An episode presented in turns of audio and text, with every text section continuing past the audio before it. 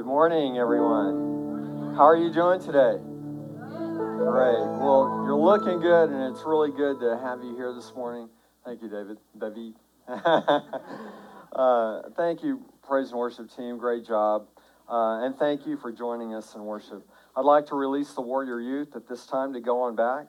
Dear Heavenly Father, I pray this morning that you would open our spiritual eyes to see you with greater clarity, Lord God, that you would open our ears to hear your small, still voice speaking to our hearts. God, that you would open our hearts to receive, that you would verbalize, and that you would be able to uh, pour through me in a powerful way to speak this message, your heart, your burden, what you want to deliver this morning. This is such an important message for us to to have solidified in us. And so, Father, I pray this morning that we would be open and ready to receive, that we would be expectant in what you're going to do this morning. And we ask all these things in the all powerful and the almighty name of Jesus. Amen. Amen. Thank you again so much for joining us. I see Sean's in the house, son of the house. Good to see you, son. Thanks for joining us today. This um, series is called A New Season. And God is doing something fresh and new. And it's amazing to me that some of you are coming to me and you're saying, Man, how, how, do you hear the Holy Spirit? How do you know if that's the Lord speaking? How do you know those kinds of things? And then we're seeing answers to prayer. We're seeing, uh, I'm seeing you, some of you come back and say, Guess what happened? The Lord spoke to me, and I know it was the Lord, and it was confirmed through whatever. And that's so exciting. But God is doing a new thing because, as we've been talking about, God is preparing us for something huge. And so, hearing His small, still voice and being sensitive to the Holy Spirit is a vital, a key part of that. This message this morning is titled The Passion of Christ. And I'm not necessarily talking about the movie that we show every Good Friday and then we have communion after, but I'm talking about the heart of Christ what is the heart of God? And uh, last week, uh, we talked a little bit about our trip and the doors that the Lord is opening up for Life Fellowship Ministries International. And, and uh, part of that consists of going to other nations and training up pastors and leaders. And this morning, I want to share a message with you that is the primary message that we have to offer, that really is the heart of everything that we do here at Life Fellowship from week to week. And, and the message that we're not only sharing here, with this with our family and the people in our community but this is the message that we will be sharing abroad. And so if or when you're asked to train others this is the primary message of what we want to share locally and globally. We're teaching others about jesus who he is and who we are in him my first point this morning is God is doing a new thing. And when God called us to Pioneer Life Fellowship Ministries International, He told me I'm doing a new thing. And as I shared honestly uh, last week, I'm not sure how all that looks. I'm not sure how all of that shakes out and what that looks like, but it's okay. You know, God doesn't always tell, give the whole picture. He told Abraham, "Go to the land in which I will show you," and we we can't uh, well, many times the Lord isn't going to show us more until we're faithful and obedient in what He's already asked us to do. So He's not necessarily going to give us the whole picture until we begin to step out and then those things begin to unfold. And I believe one aspect of this new thing will consist of training others across the globe. And one reason I believe this is because this was part of what the Lord shared with me six and a half years ago when He called us to Pioneer Life Fellowship. And I'm so excited because we're seeing the fruition of that coming forth. And so it's so encouraging to, to have a word from the Lord and then uh, wait on that, the timing, and wait for the Lord to open the doors. That's why I encourage you to journal when the Lord is speaking to you, journal, write those things down because sometimes it doesn't happen right then. And you can go back and you can be encouraged. I'm like, God, you're telling us we're going to reach the nations. I remember when you gave me this word. I remember jotting this down and I'm going to read this. I'm going to encourage myself in that. And then when you begin to see it happen, it's just a testimony that you have to share of how God has done whatever He's been declaring to you. And so, speaking of declarations, we declared long before the Lord began to open these doors that this is what the door the, the Lord was going to do for us. And so now we're seeing it. And I want to look at a key scripture that we've already talked about in this series. It's a, a, scripture that the Lord gave me 25 years ago, and it's in Isaiah 43, 18, and 19. I think I've talked about it every week this through this series, and the background on that is the Lord is saying, "Hey, I've done all these things for you, but I'm doing something new. Don't do." Well, let me say it this way. Sometimes we get hung up on stuff from the past, right? We get trapped. There's a song by KJ five two, I think, stuck in the 80s, you know? And uh, sometimes we get stuck in things. But the Lord is doing something new uh, Uh, many times in our heart and uh, in, in our life because this life is a dynamic process. It's not stagnant. And as we're growing and we're maturing in the Lord, God begins to open up more doors, or God is always doing something. So in Isaiah 43 18 and 19, he says, Forget all that. It's nothing compared to what I'm going to do. For I'm about to do something new. See, I've already begun. Do you not see it? Verse 19 continues I will make a pathway through the wilderness. I will create rivers in the dry wasteland.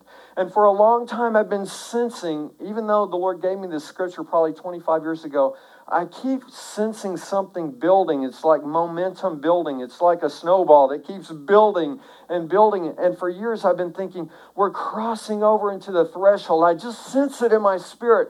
I feel it. And so we're getting to that place where it's about to explode, where God is about to just do some amazing things on top of what he's already doing. We're seeing him do things now. We're seeing people get healed. We're seeing God begin to work in our hearts and, and, uh, and, and people beginning to respond to the Holy Spirit. People beginning to recognize the Holy Spirit in their lives. People seeing answers to prayer. So we're seeing all these things, but, but family, I believe that this is going to escalate. We're going to see more of it. And so I cannot emphasize enough we need to be ready, we need to be prepared, we need to be praying. And as I challenged you last week, I said, I want to challenge you to pray and say, God, what is my part in this? What do you have for me?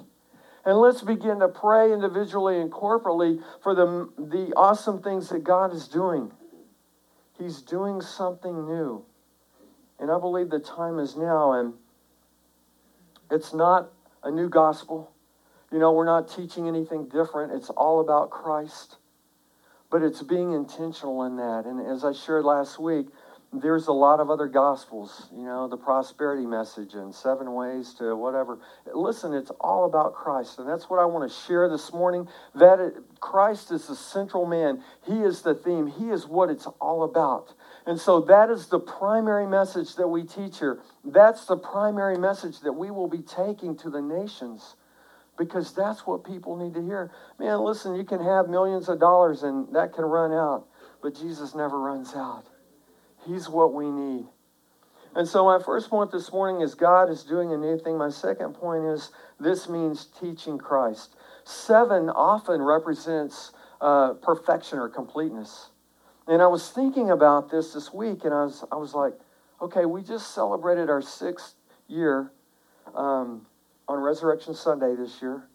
So we're moving into our seventh year.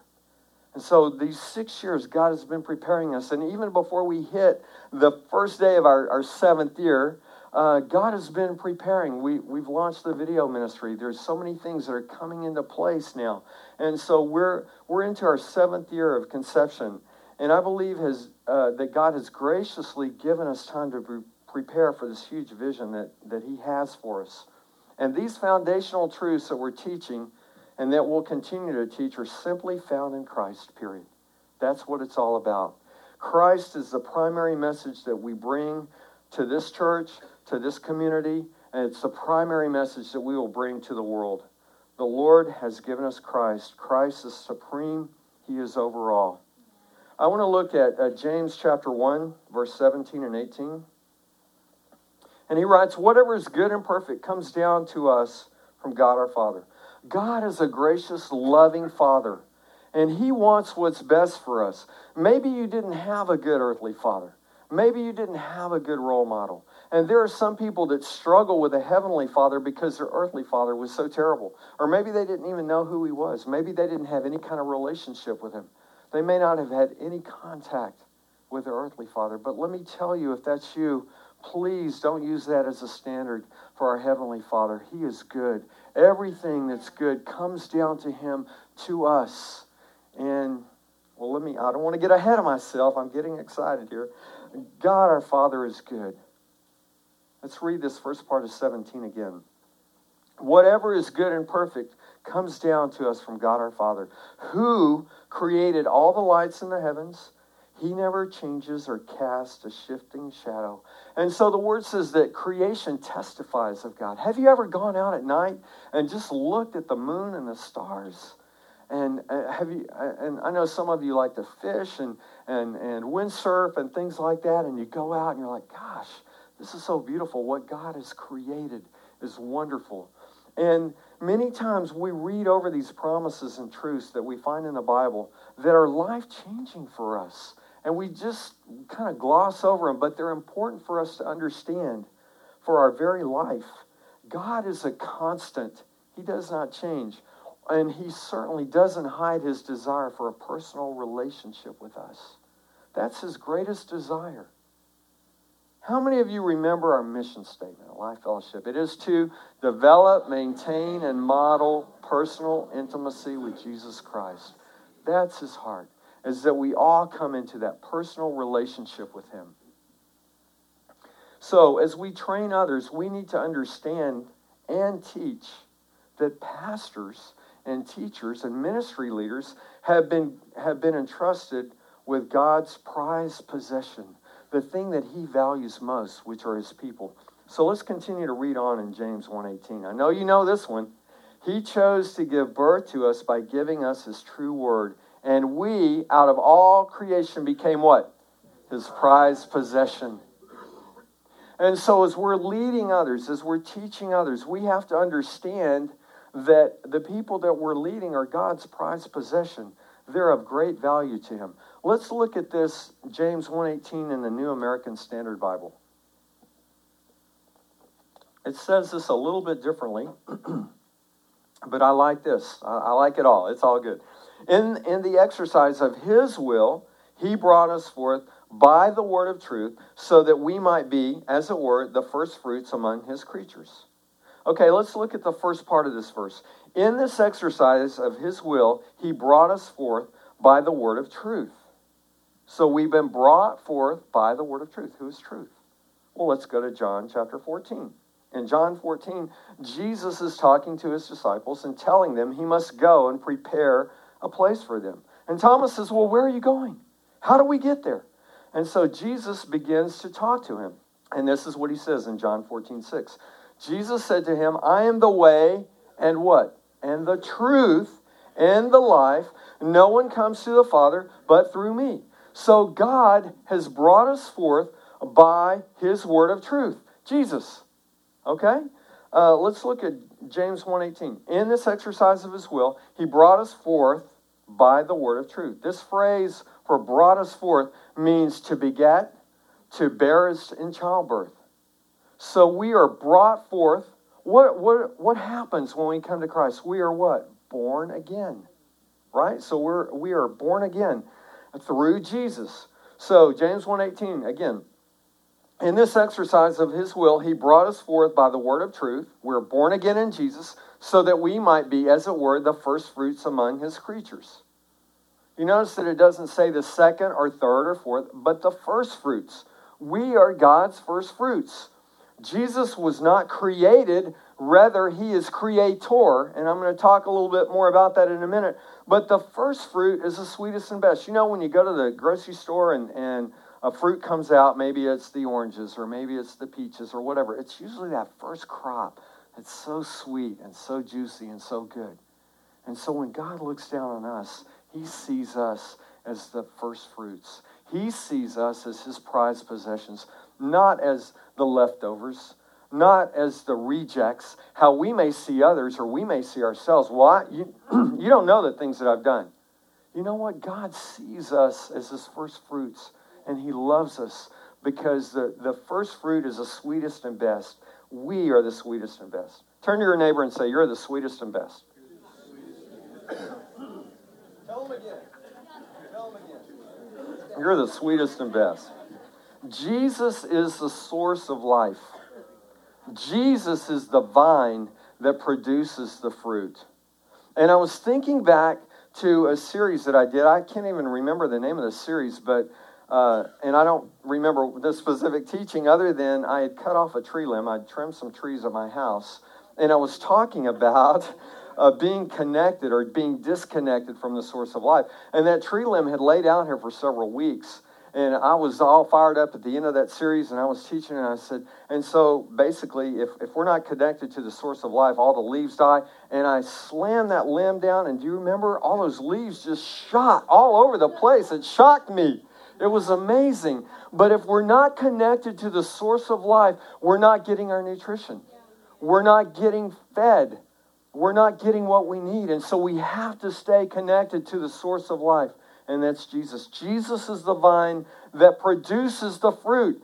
So when we have fruit in our life, it's a result of being connected to Him. It's not, oh, mm, I'm making fruit here. Yeah, yeah. No, it's through staying connected to the source of life. And then the fruitfulness what's the fruit of the Spirit? Love, joy, peace, patience, kindness, goodness, faithfulness, gentleness, and self control. It's not because we've determined that we're going to produce the fruit, it's because we've stayed connected to the source of life. And so the fruit is going to be a natural outflow of our life because it, it just happens as we stay connected to Him. There's fruitfulness in our lives. The fruit from our life is a result of being connected to the source, and the source is Jesus. Amen. All right. Yeah. All right, James 118 in this exercise of his will, he brought us forth by the word of truth so that we might be, as it were, the first fruits among his creatures. Okay, now, and I've talked about this before, but it's been a while. The Greek word used here for word is logos, which means a word spoken, something said. It also means the divine expression, Christ. So we're going to go to John chapter 1, and we see that same Greek word, logos, used in all these scriptures. In the beginning was the Word, Logos, and the Word, Logos, was with God, and the Word, Logos, was God. He was in the beginning with God. Who was in the beginning with God? The Word. Okay? All right, let's read on. Verse 3. All things came into being by him, who? The Word, and apart from him, nothing came into being that has come into being. In other words, he, the Word, created everything. Okay, let's look at verse 4. In him was life, and the life was the light of men. Verse 5. And the light shines in the darkness, and the darkness did not comprehend it. I believe many people have a hard time comprehending God's un- unconditional love for them. And maybe that's you today. Maybe that's you. You're, you struggle with this performance thing. It was really interesting when we did a survey probably about a year or so ago in that survey that we took as a church, 95, 98% of you that took that survey knew or, or indicated that Jesus can forgive anyone for anything. But yet, one third of the people that took that survey didn't believe that they were forgiven for everything. And so that's when I did this whole series on salvation, talking about what is salvation? How are we saved? How do we know that we're saved? And we talked about that. So if, if you weren't here, go back and, and find that series online and, and listen to that. But many people have a hard time comprehending God's unconditional love. And the light shines in the darkness, and the darkness did not comprehend it. Do you know people that are living in darkness? And you talk to them about Jesus, and they cannot comprehend it. I think that happens in the world. You know what? Frankly, I think that happens in the church sometimes too. That people get so caught up in religion and jumping through these hoops, or they get so caught up in, in the uh, performance. What does Ephesians 2 8 say? We're saved by grace through faith when we believe, not of our works that anyone should boast. It's not anything that we do other than just receive the free gift of God. And so God shines his light of uh, light of love, uh, which is Jesus, and some people cannot comprehend the love of Jesus. Have you ever known people that you've tried to love and they're like a prickly cactus? They can't receive it. There are people that maybe due to wounded, woundedness or hurts or whatever, they have a hard time believing that anybody could love them. How tragic to think that the God of this universe loves them with an unconditional love, unmerited favor, grace. So, how can God extend grace to me How can he give me unmerited favor? Doesn't he know the things that I do? Because I rehearse those things day in and day out. I think about all that stuff. And Jesus said, I came and died on the cross to take all that away from you. Don't have to stay there. And there are people that are caught in that cycle, in that vortex, and they stay there. And Jesus said, I've come to set you free, to give you abundant life. Verse 4, John 1 4. in him was life, and the life was the light of men. And the light shines in the darkness, and the darkness did not comprehend it. The Word, Jesus, is the light to lead us out of darkness, to lead us out of sin, to lead us away from everything that hinders our relationship with Him. A cave with no lights is pitch dark. Have you ever gone into those cave and, and, those caves and they turn out all the lights and they say, put your hand right in front of your face and you can't see it, it's pitch dark. But one match or one candle or one flashlight turned on begins to push back the darkness. The darkness cannot overcome the light, but the light dispels the darkness. And Jesus came that the, the darkness in us would be dispelled. Every one of us need Jesus.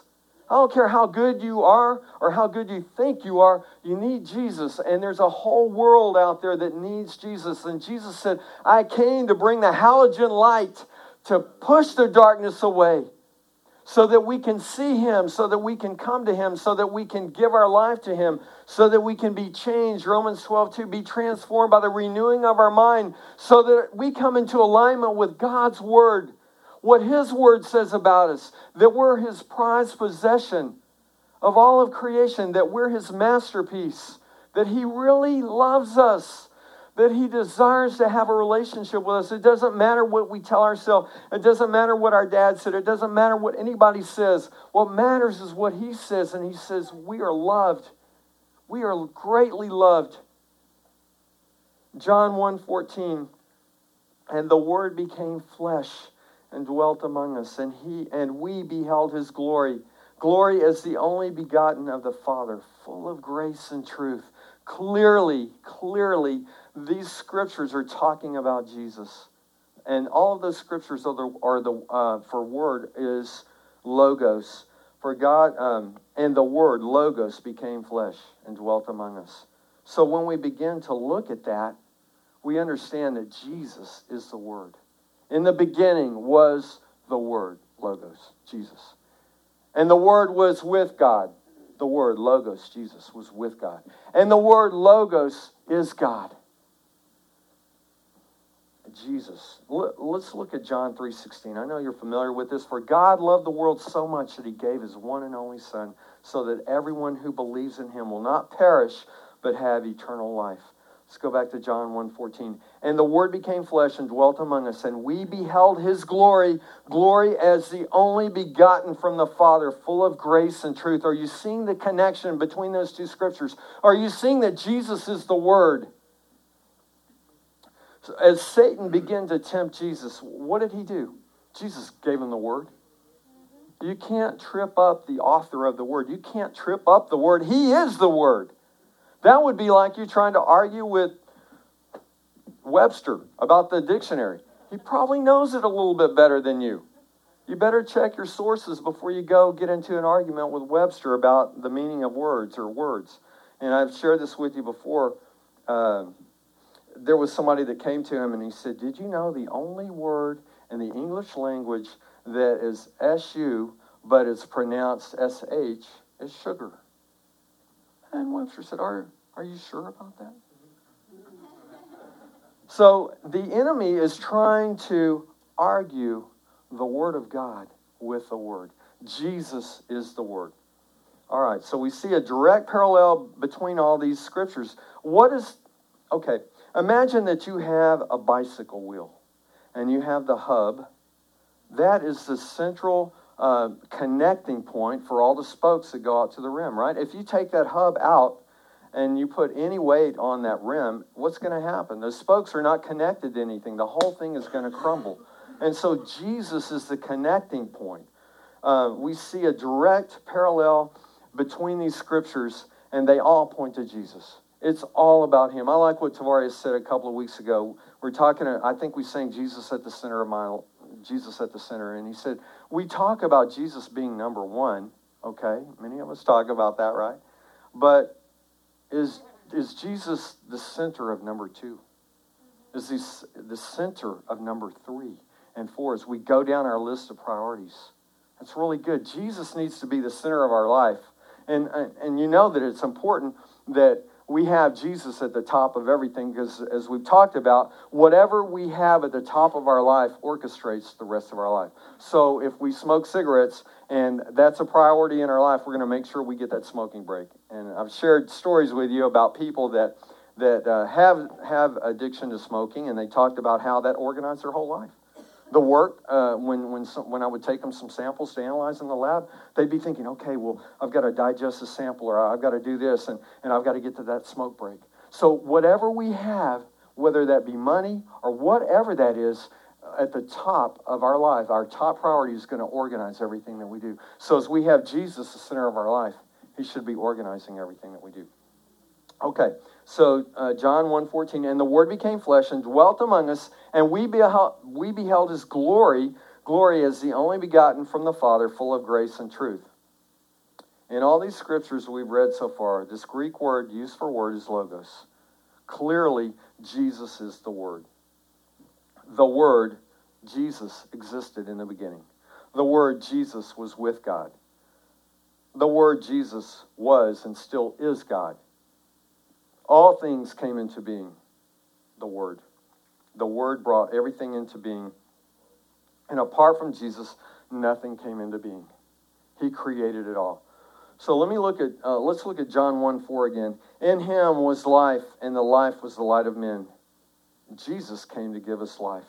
And one of the things the Lord began to speak to me when He began to speak to me about pioneering life fellowship, one of the phrases that came to me was Jesus came to give life. You know, it's so important that we understand that Jesus didn't come to bring religion. Jesus didn't come to bring uh, stuff that would keep people from God. He came to bring life. And that's found through, through relationship. It's not found through religion. John 1 5. And the light shines in the darkness, and the darkness did not comprehend it. How can we help individuals that don't comprehend that God loves them? How can we really help them? We can begin to introduce them to Christ. When we see people that don't have a relationship with Jesus because they don't comprehend, uh, do, you know people that, that are out there in the world that, that think it's all about religion? I do. I've talked to people. And, and that's such a, uh, a hindrance for people coming to the Lord, not realizing that it's not about religion, it's all about a relationship. Religion is dry, it's legalistic, it's hard, you mess up, you have to go back and start over. That's what it seems like. That's what religion seems like. But a relationship is something different. Sean, come up here for a moment. Imagine that this fine, young, strapping young man is, is a cardboard cutout. What kind of relationship could I have with that? Man, I mean, it would look like Sean. Maybe smell a little better than Sean. No, I'm just kidding. But uh, it would look like Sean, but it's not him. And that's what a lot of people are looking for. They're looking for just this religious duty thing. But Sean and I have a relationship, man. Ah, it's good to see you, son. You may sit. Thank you. but we have a relationship, and that's that's how I think some people see God. They see God as this far off cardboard cutout behind the curtain, casting down lightning bolts. God says, "You're missing it." It's not about that. It's about a relationship. So, what can we do to help people? Help them go from religion to relationship is by introducing them to Christ, by loving people, by, by being an example, by living it, by living what we say we believe. John 1 5. And the light shines in the darkness, and the darkness did not comprehend it. And the word is the author and the dispenser of the light that shines in the darkness so the lost can find their way. My first point again God is doing a new thing. My second point this means teaching Christ. Without Jesus, there is no illumination of light to bring us from the darkness into his light. Through Jesus, we were all created.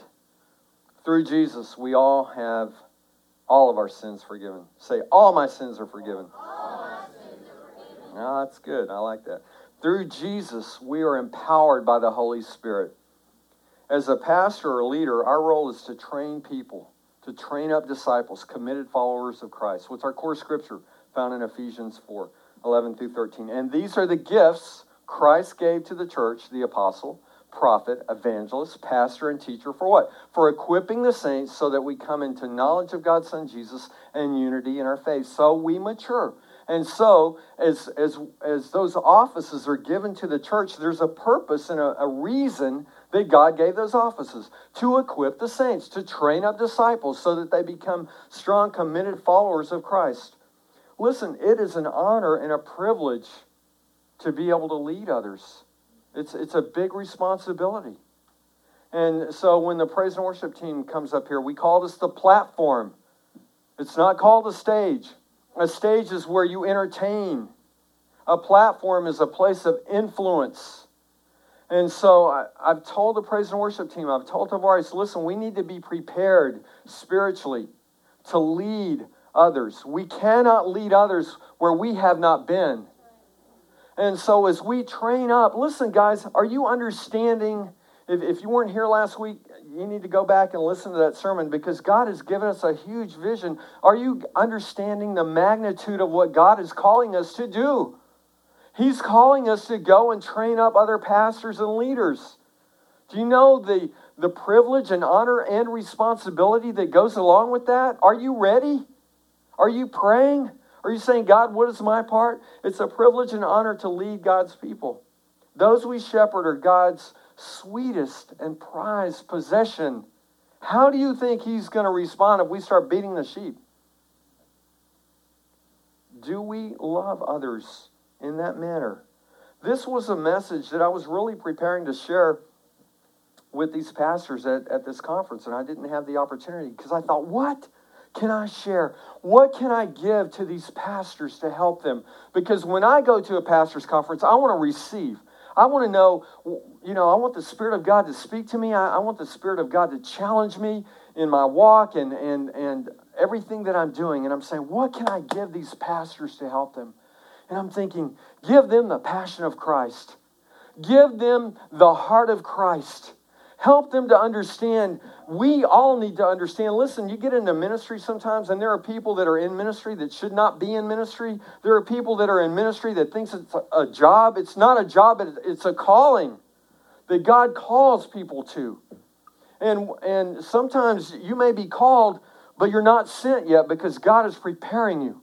So it's important that we're all called to go out and, and be ministers, but, but sometimes God will send us or maybe God will raise us to be a, a pastor or a leader. Listen, we're all in full time ministry. You may not be in vocational ministry, but we're all in ministry. And so we need to understand the importance of that we're that we're shepherding God's people, his prized possession. And there are people that are just pastoring churches that are just doing a job. They're like hirelings, man. They don't really care about the sheep. Hey, I get my paycheck. If that sheep gets eaten up by a wolf, well, you know, not my, not my deal. I just want to get my paycheck. It's a calling. And so, what if God is calling you to pastor or shepherd others? Do you have the right heart? Do you understand the responsibility and the calling? Do you understand the importance? Do you understand what God is trusting you with? What if, what if the Lord is calling you to help train up other pastors and leaders? As we continue to as, as we continue to go through these doors the Lord is opening, are you prepared to take care of God's prized possessions? Let's go to Hebrews 13 17 in the NLT. Obey your spiritual leaders and do what they say. Their work is to watch over your souls. And they are what? Accountable. They're accountable to God. Goes on to say, give them reason to do this with joy and not sorrow. That would certainly not be for your benefit. If you shepherd or pastor people, the writer of Hebrews is very clear. It's best It's in the best interest of those of following to not make it hard on, on their leader. But the responsibility of a, of a pastor or spiritual leader is great. And so when I read scriptures like this, it's very sobering. And I understand that one day I'm going to stand before God and I'm, I'm going to be accountable. So that's why we teach you the word.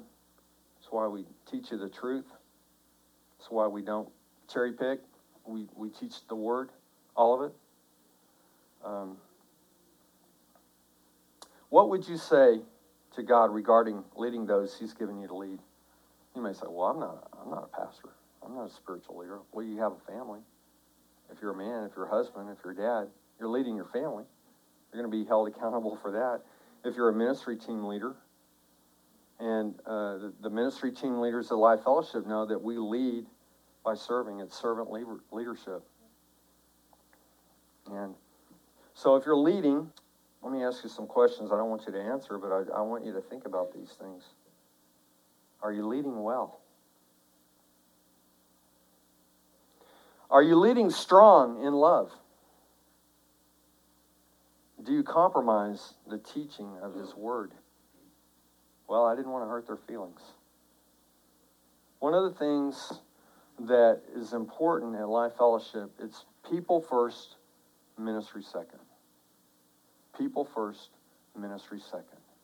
So if we've got to take someone out of a role or leadership and the ministry suffers for that person, for the health of that person, then we'll do that because it's people first, ministry second. It's all about people. Well, I didn't want to hurt their feelings. You going to let somebody go to hell or are you going to let somebody go through hell because you don't want to hurt their feelings? Really? You really love them that much?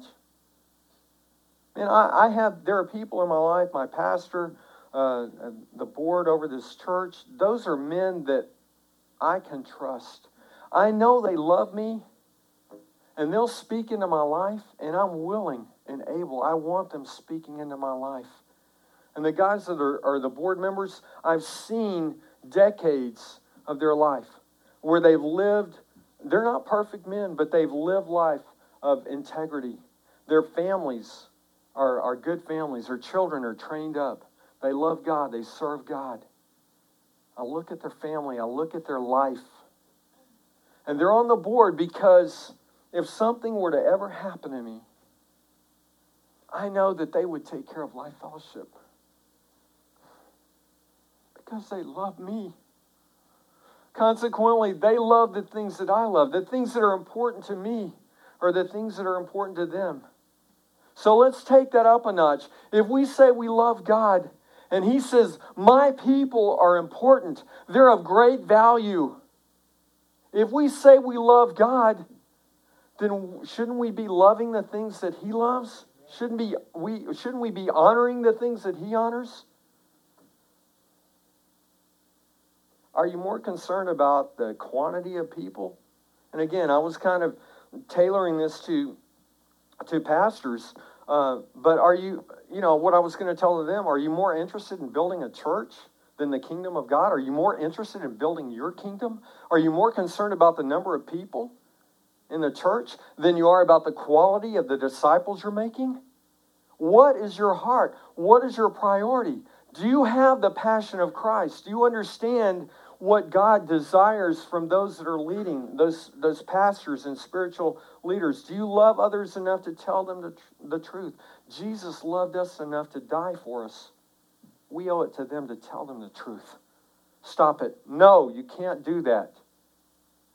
Listen, I don't like confrontation, but I love you enough to say, no, stop. That's not good for you. And I know pastors, I know people in those positions that will bury their head in the sand because they don't want to deal with it. And I understand that. It's not fun, it's not popular. But I love you enough to tell you the truth. True love will bring correction when others need it and should inspire us to teach others the truth of God's word. Listen, it's all about love it's all about being infused with Jesus in our lives. It's not a game. It's not religion. It's not just go punch your clock on Sunday morning and you're done for the week. It's about a relationship. It's about God transforming our life so that we can change the world, so that the Holy Spirit is working through our lives. God is opening up huge doors for us. I don't want to miss this. Guys, we can't miss this. I want you to understand the gravity and the magnitude of what God is doing. We should be teaching others how to have a personal, intimate relationship with Jesus Christ. That's really all that matters. If people are important to God, people should be important to us. What value do you place on God's prized possession? How can we gain a greater love for God's prized possession, His people? We've got a couple of points here. One, develop a more intimate relationship with Him develop a more intimate relationship with him. So being our mission statement is to, to develop maintain a model of personal intimacy with jesus christ. Everything that we do is to drive us to a more intimate relationship with him. A couple of weeks ago we had first friday. That whole service is about getting into that worship zone connecting with god in, in that deep intimate way when we're teaching the, the children, our children back there, they're having fun, but there's a purpose for everything that's being done back there, is to draw them in. And I'm seeing our children grow in the Lord. Some of our children are teaching their parents. They're teaching their parents things that they don't know because they're being so filled up with the Word of God. So develop a more intimate relationship with Him. That's how we can have a greater love for God's prized possession. And ask God to give you the love for His people. Ask God to give you the love for His people that He has for you and He has for others. And I know I, I tell you that a lot, but we need to be praying that God, help me to love others like you really love them and like you love me, God. Sometimes I'm struggling. Sometimes I'm full of myself. Sometimes I don't want to let that car on the, on the freeway on 45. They should have gotten on in line back then. God, help me to love others. Help me to be gracious. Help me to extend grace, unmerited favor, undeserved favor to someone because of what you've done for me. God is doing a new thing. This means teaching Christ. This means loving God and loving others.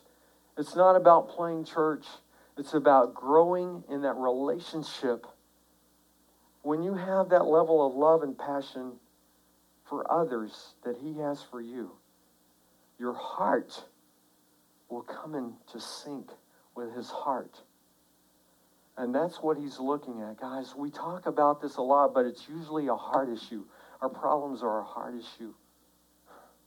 And we need the heart of God. God loves you. God loves the people. He's called you to lead. Maybe you're not leading a team yet, but there are many of you in this room that are pastors. Uh, Christine and I were having a conversation yesterday, and she said, Remember that time you were talking to Pastor Don, and, and, and we were having this discussion? And he said, Yes, Pastor. I'm like, What? Who are you talking to? And we left, we left that meeting, and I said, What was that all about? Did he call me pastor? She said, Yeah. This was years ago. Many of you, God is calling you. He's not sent you yet. That's an important part. You have to wait for God to send you. But God is preparing your heart. God has given us a huge vision to go and impact nations. It's going to take everyone in this building and a lot of people more to do that, to accomplish what God has given us to do. Are you ready? Are you willing? Are you standing with me saying, Here am I, Lord, send me? I'll go. I don't know. I don't know where you want me to go. I don't know what you want me to do, but I will avail myself to you to do whatever you ask me to do. God loves you. God loves the people that He's called you to lead. God loves the people in our communities that we judge. Oh, she's a prostitute. He's a drug addict. He's a homeless guy. He, sm- he smells. He stinks. God loves those people. Do we? Are we reaching out to those people? If people are important to God, and if we say God is important to us, then loving others will be a priority for us because God is all about people. I'd like for you to bow your heads and close your eyes.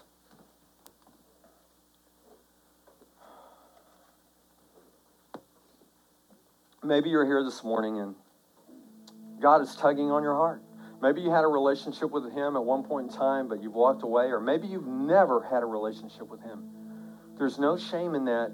Listen, please don't walk out today without fixing that. If that's you, if God's speaking to your heart, would you raise your hand? I just want to pray with you. I want to embarrass you.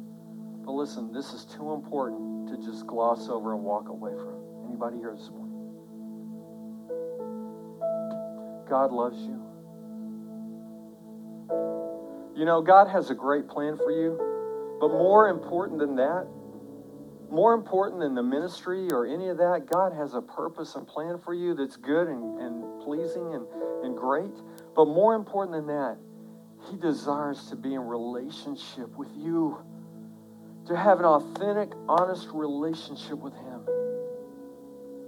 So this morning, the team is going to lead us in, in a time of worship.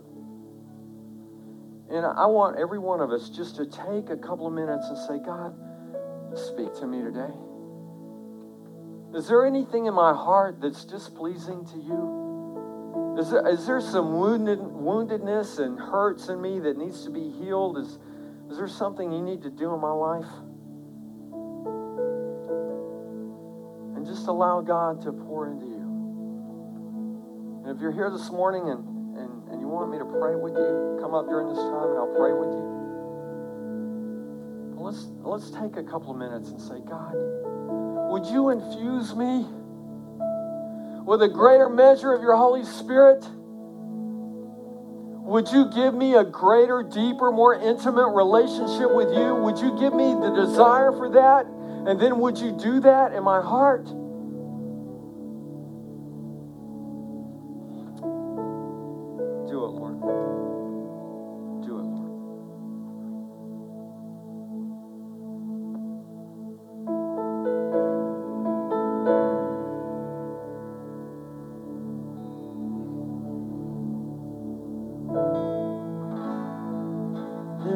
Nothing worth more that will ever come close. Nothing can compare. You're our living hope. Your presence.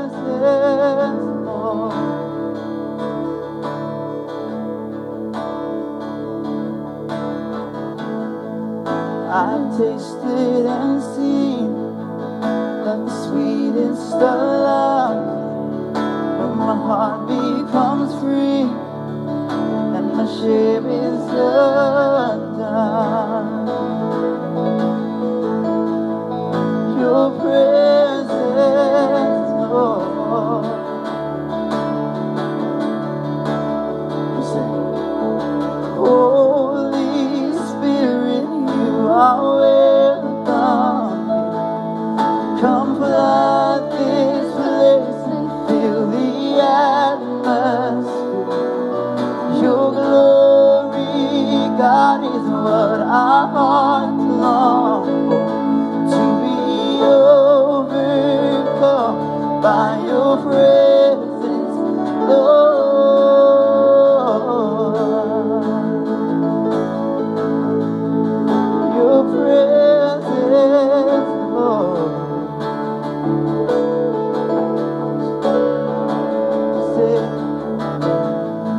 There's nothing worth more that will ever come close. Nothing can compare. You're our living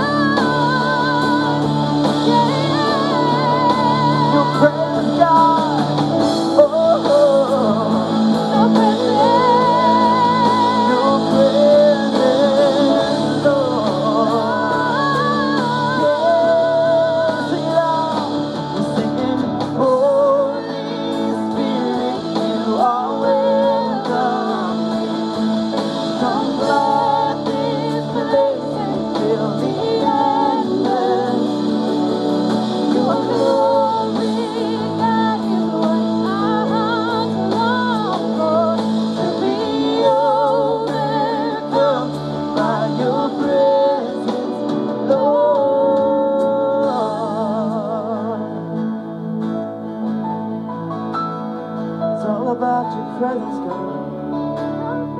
You know, that's that's the target, guys, right there. That's as Michael Constantine says, oops, there it is. Oops, there it is. That's it. Oops, there it is. That's it, guys. That's the target. That's what we're shooting at. That's we're going what we're going for. And as you go out this week, sing this song in your spirit. Can't remember, say, oops, there it is. It's the Holy Spirit. It's all about Jesus. Come on, guys. This is good stuff. As you go out from this place this week, determine that you are going to seek Him with everything within you. If you need God, desperate situations call for de- desperate measures. If you need God, you're going to jump, you're going to shout, you're going to do whatever you need to get that in you. So go out and give Him praise, worship Him, invite Him into your life, and, and say, God, take me to another level, another level in you. And then share that hope and that love with those whom you come in contact with. Will you do that? Hey, listen, God has great plans for you. God has great plans for Life Fellowship Ministries International. We all need to pull together. We've got a lot of work to do, so let's get serious about it. Let's get with it. As that supervisor used to say that I, I worked with, let's get hot. Let's get with it. All right? God and live it. Amen. You're dismissed. Thank you.